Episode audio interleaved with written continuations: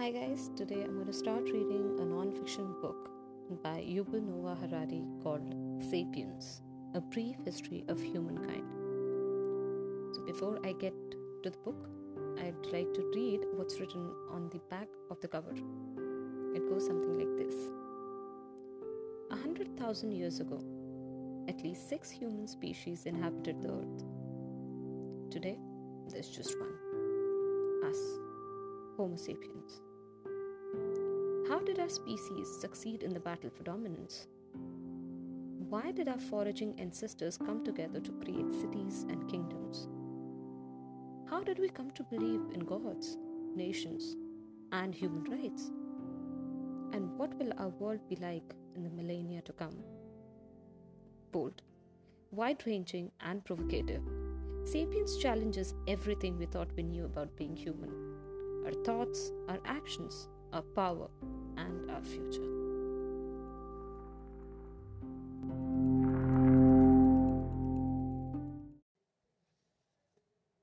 Part 1 The Cognitive Revolution An animal of no significance. About 13.5 billion years ago, matter, energy, time and space came into being in what is known as the Big Bang. The story of these fundamental features of our universe is called physics. About 300,000 years after their appearance, matter and energy started to coalesce into complex structures called atoms, which then combined into molecules. The story of atoms, molecules, and the interactions is called chemistry about 3.8 billion years ago on a planet called Earth. Certain molecules combined to form particularly large and intricate structures called organisms. The story of organisms is called biology. About 70,000 years ago, organisms belonging to the species Homo sapiens started to form even more elaborate structures called cultures. The subsequent development of these human cultures is called history.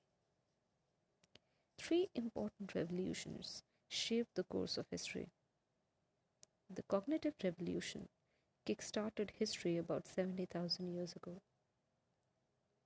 The agricultural revolution sped it up about 12,000 years ago. The scientific revolution, which got underway only 500 years ago, may well end history and start something completely different. This book tells the story of how these three revolutions have affected humans and their fellow organisms. There were humans long before there was history. Animals, much like modern humans, first appeared about 2.5 million years ago.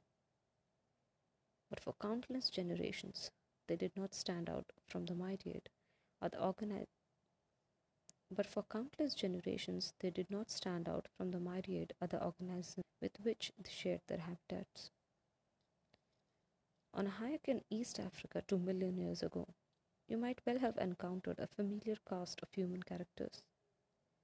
Anxious mothers cuddling their babies and clutches of carefree children playing in the mud.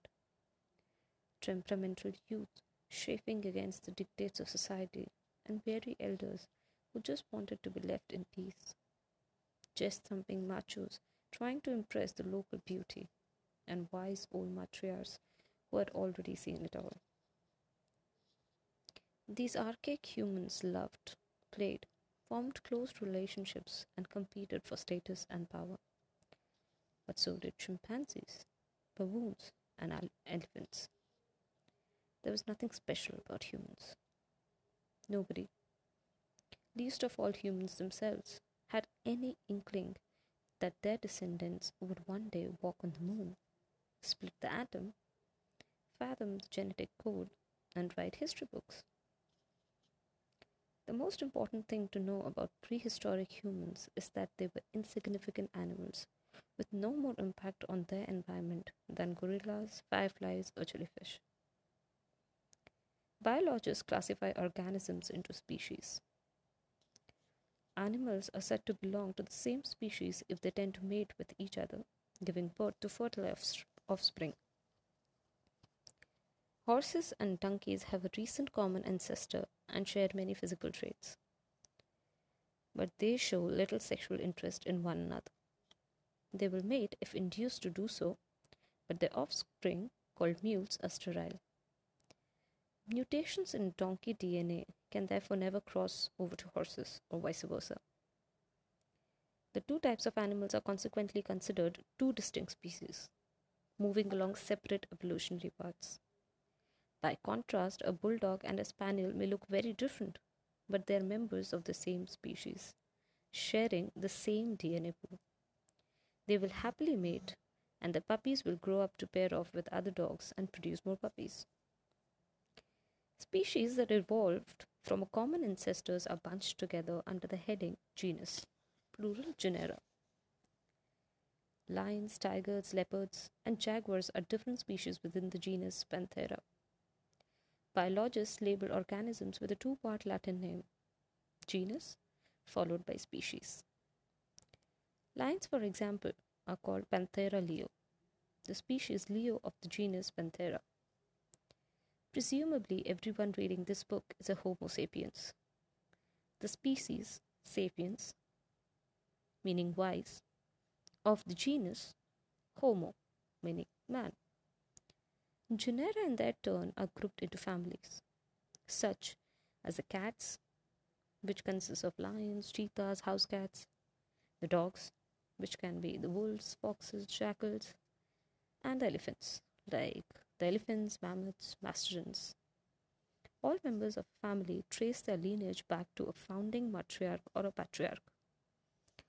All cats, for example, from the smallest house kitten to the most ferocious lion, co- share a common feline ancestor who lived about 25 million years ago. Homo sapiens, too, belong to a family. This banal fact used to be one of history's most closely guarded secrets. Homo sapiens long preferred to view itself as set apart from animals, an orphan bereft of family, lacking siblings or cousins, and most importantly, without parents. But that's just not the case. Like it or not, we are members of a large and particularly noisy family called the Great Apes. Our closest living relatives include chimpanzees, gorillas, and orangutans. The chimpanzees are the closest. Just six million years ago, a single female ape had two daughters. One became the ancestor of all chimpanzees, and the other is our own grandmother.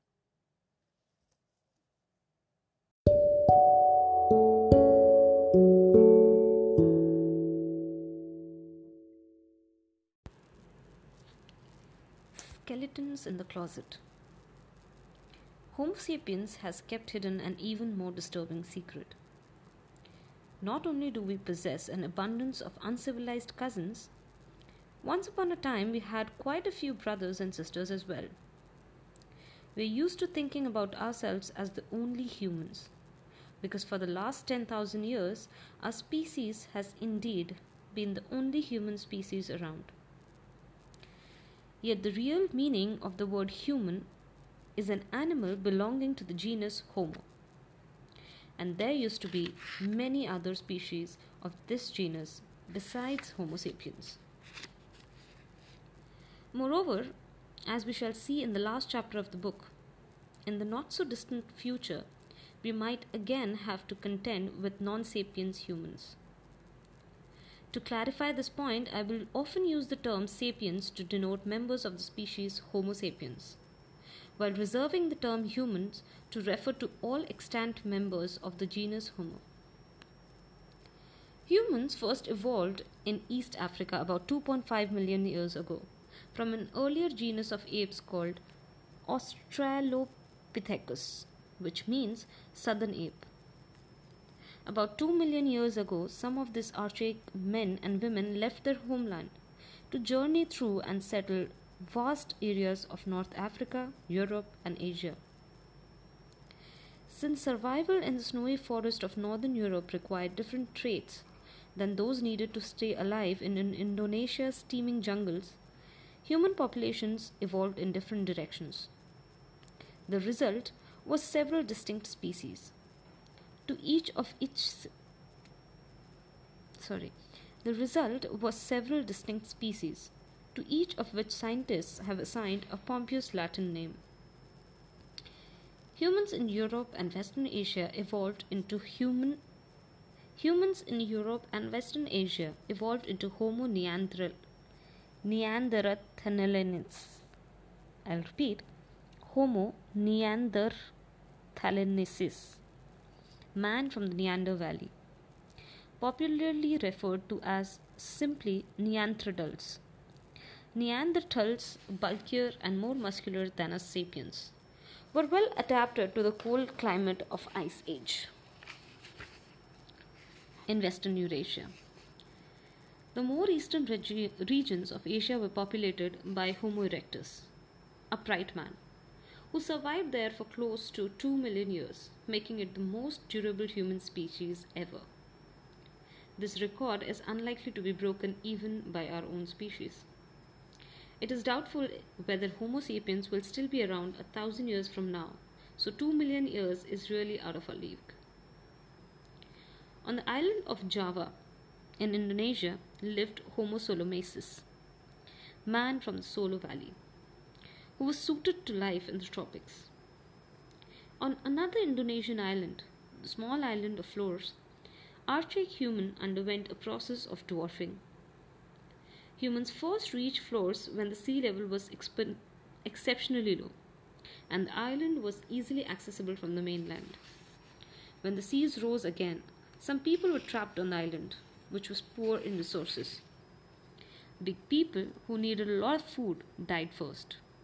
Smaller fellows survived much better. Over the generations, the people of Flores became dwarfs. This unique species, known by scientists as Homo, Homo reached a maximum height of only 1 meter and weighed no more than 25 kilograms. They were nevertheless able to produce stone tools and even managed occasionally to hunt down some of the island's elephants. Though, to be fair, the elephants were a dwarf species as well. In 2010, another lost sibling was rescued from oblivion when scientists excavating the Denisova cave in Siberia discovered a fossilized finger bone. Genetic analysis proved that the finger belonged to a previously unknown human species, which was named Homo denisova. Who knows how many lost relatives of ours are waiting to be discovered in other caves, on other islands, and in other climes? While these humans were evolving in Europe and Asia, evolution in East Africa did not stop. The cradle of humanity continued to nurture numerous new species, such as Homo rudolphinus, man from the Lake Rudolf, Homo ergaster, working man, and eventually our own species, which we have modestly named Homo sapiens, wise man. The members of some of these species were massive, and others were dwarfs. Some were fearsome hunters, and others meek plant gatherers. Some lived only on a single island, while many named over continents. Some lived only on a single island, while many roamed over continents but all of them belonged to the genus Homo. They were all human beings. It's a common fallacy to envision these species as arranged in a straight line of descent, with Ergaster begetting Erectus, Erectus begetting the Neanderthals, and the Neanderthals evolving into us. This linear model gives the mistaken impression that at any particular moment only one type of human inhabited the earth and that all earlier species were merely older models of ourselves. The truth is that from about 2 million years ago until around 10,000 years ago, the world was home at one and the same time to several human species. And why not? Today, there are many species of foxes, bears, and pigs. The Earth of a hundred millennia, uh, the Earth of a hundred millennia ago was walked by at least six different species of man. It's our current exclusivity, not that multi species past, that is peculiar and perhaps incriminating. As we will shortly see, we sapiens have good reasons to repress the memories of our siblings.